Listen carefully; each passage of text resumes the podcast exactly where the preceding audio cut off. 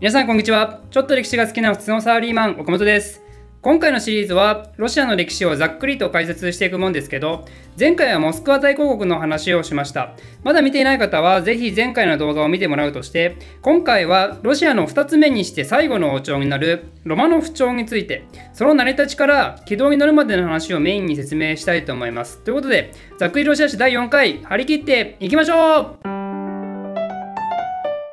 前回の最後の方をちょっとだけ振り返りすると劉陸朝最後のツアーリであるフョードル1世が死んでそのフョードル1世の義理の兄であるボリス・ゴドノフがツアーリを継承したって話でしたね。でも劉陸朝って700年も続いた伝統ある王朝なんでやっぱこういう正当性のない人がつくとですねいろいろ揉めるわけですよ。そうやって登場したのが死んだはずのフョードルの弟ドミトリーを名乗る偽ドミトリーの存在でしたと。こうやってツアーリの座をめぐって国内で大きな混乱が生じるようになってその時代のことをロシア史では動乱時代と呼びます。ロシア語でスムーターですね、まあ、これは決して国内だけの問題にとどまる話じゃなくてこの混乱に乗じて2つの国がロシアに干渉しだすんですよ。それがスウェーデン王国とポーランド・リトアニア共和国。当時は17世紀の頭頃でこの2カ国っていうのはほぼ全盛期の状態でそんな中ロシアは全く安定がしていないんでそれは当然のようにロシアを狙うわけですね。スウェーデンはポーランドともともと敵対関係にあって敵の敵は味方理論でロシアとくっついたりもしたんですけど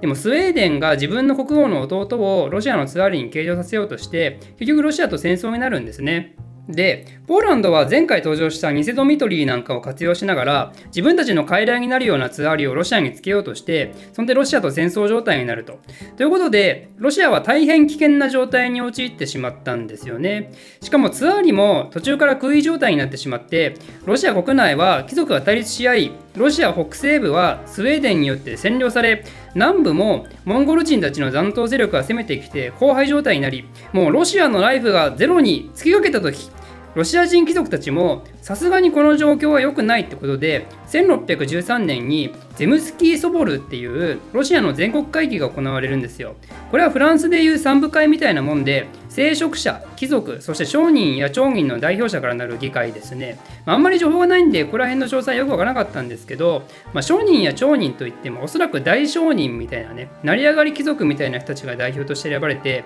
まあ、文字通り普通の民衆、濃度みたいな人が選ばれたもんではなかったと思います。で、とりあえずこのゼムスキー・ソボロによって、竜陸町の始まりから活躍する名門貴族、ロマノフ家のミハイルっていう人がツアーリに選出されます。この時、ミハイル・ロマノフはなんと16歳。逆に16歳だから選ばれたなんて話もあって、まあ、というのも、年取った大貴族ってもう大体もう老快なんで、敵国であるスウェーデンとかポーランドとかと利害関係にあるような人が多くて、そういう汚れがない、でなおかつ劉陸家と一応遠いながらもつながりがあるってことで、まあ、どうもツアリに選ばれたみたいなんですね。でしかも、ボリス・ボドノフがトップにいた時代、ミハイルの父親は左遷させられて、ミハイル自身もそれまで修道院で隠居生活をしてたんですよ。なんでこの人本人がポーランドとスウェーデンの戦いでめっちゃ活躍したとか、ロマノフ家がめっちゃ求心力ある家系であるとか、そういう感じではなくて、なんかたまたまっていうか、ちょうど良い立ち位置みたいな感じで選ばれたっぽいんですよ。でもその結果、ミハイル・ロマノフから始まるロマノフ朝も300年近く続く超大型王朝を築き上げることになるわけですからね。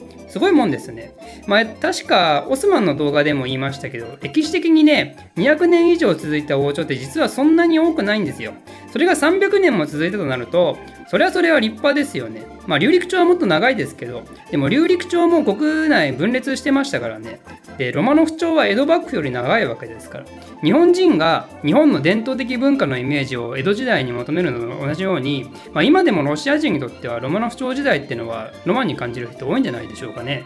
で、とりあえずそんな幸運な感じでツアーリへと選出されたミハイル・ロマノフですが、彼の幸運はまだまだ止まらず、外敵だったスウェーデンがですね、30年戦争で神聖ローマ帝国と戦うってことで、ロシアを相手にしてる場合ではなくなって、1617年に和平条約が締結されるんですね。でちなみに30年戦争については、以前宗教改革シリーズで取り上げてますんで、よくわからない方はぜひそちらを見てみてくださいね。でさらにその後すぐに、ポーランドとも休戦協定がなされて、ロマノフ朝が開いた後に、動乱時代は終止符を打つことになります。まあ、その後もポーランドとはいざこざあるんですが、動乱時代ほどの混乱さはなくて、この後のロシアは安定への道へと戻ることになります。ミハイルは1645年に亡くなるんですが、その後を継いだのが息子のアレクセイ。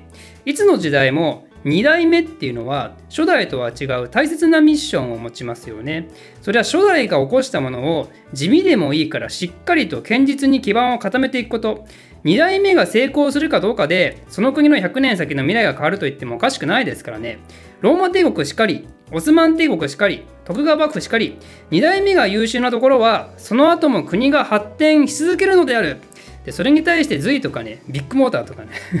2代目があれなところはやっぱあれになりがちってことで。じゃあロマノフ家の2代目アレクセイはどうなのよっていうとこれは初代のミハイルが幸運に恵まれてツアーリになったのと似ていて彼もまた運に恵まれた人であったとも言えるんですよ。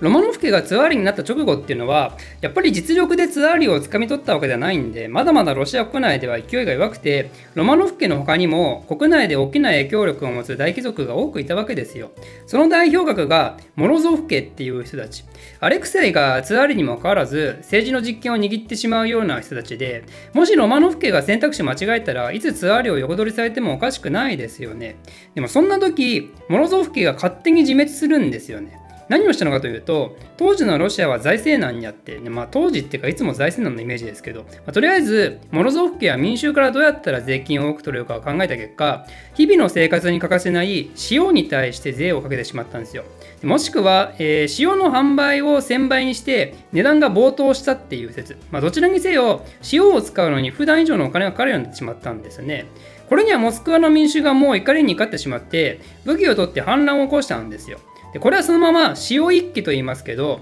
この事件をきっかけにモロゾフ家は失脚してしまいます。これはラッキーですねアレクセイ。でさらに幸運なのはそれだけでなくてなんと同じ土地の1648年現在のウクライナ草原でポーランドからいじめられてたコサック集団がいてですねこの人たちがポーランドに対して怒りの大反乱を起こしたんですよ。でその時ロシアに救援要請をしてきたんですね。この人たちはポーランド国内で大暴れするんですけどその結果1654年にはこう図ってロシアはウクライナの東半分の領土を獲得することになります。ちなみにこの時キエフはロシアの中に組み込まれています。さらにこのコサック集団もロシアに心中を図るようになるっていうもう至れり尽くせりっていうか。でちなみにポーランドはというとこの事件をきっかけに大洪水時代と呼ばれる暗黒期に突入してそして後々ポーランド分割とかねもう起こってしまうわけで。あのポーランドボールの弱々しいイメージのポーランドになってしまうんですね。でさらにはコサック関連で言うとまだあってこちらの方が有名ですけどステンカラー人っていうコサックのリーダーがロシアに対して独立するための反乱を起こしたんですよ。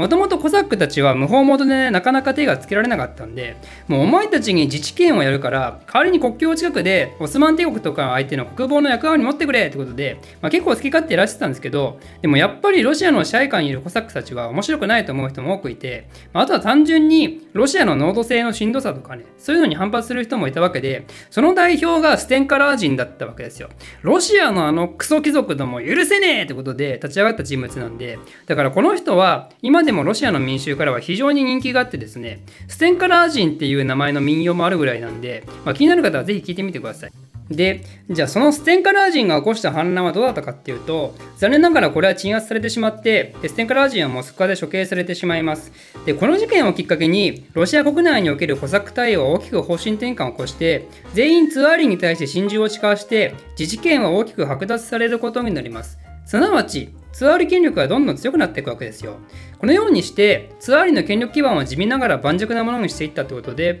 アレクセイ自身もまあ地味なツアーリでありますけどでもまさに2代目としてはねとても重要な仕事をやり遂げたわけなんですねそのおかげもあって次の世代になっていくとロマノフ朝におけるツアーリズムがついに完成しやがて全盛期の時代が訪れるっていうことになりますがその話はまた次回お楽しみに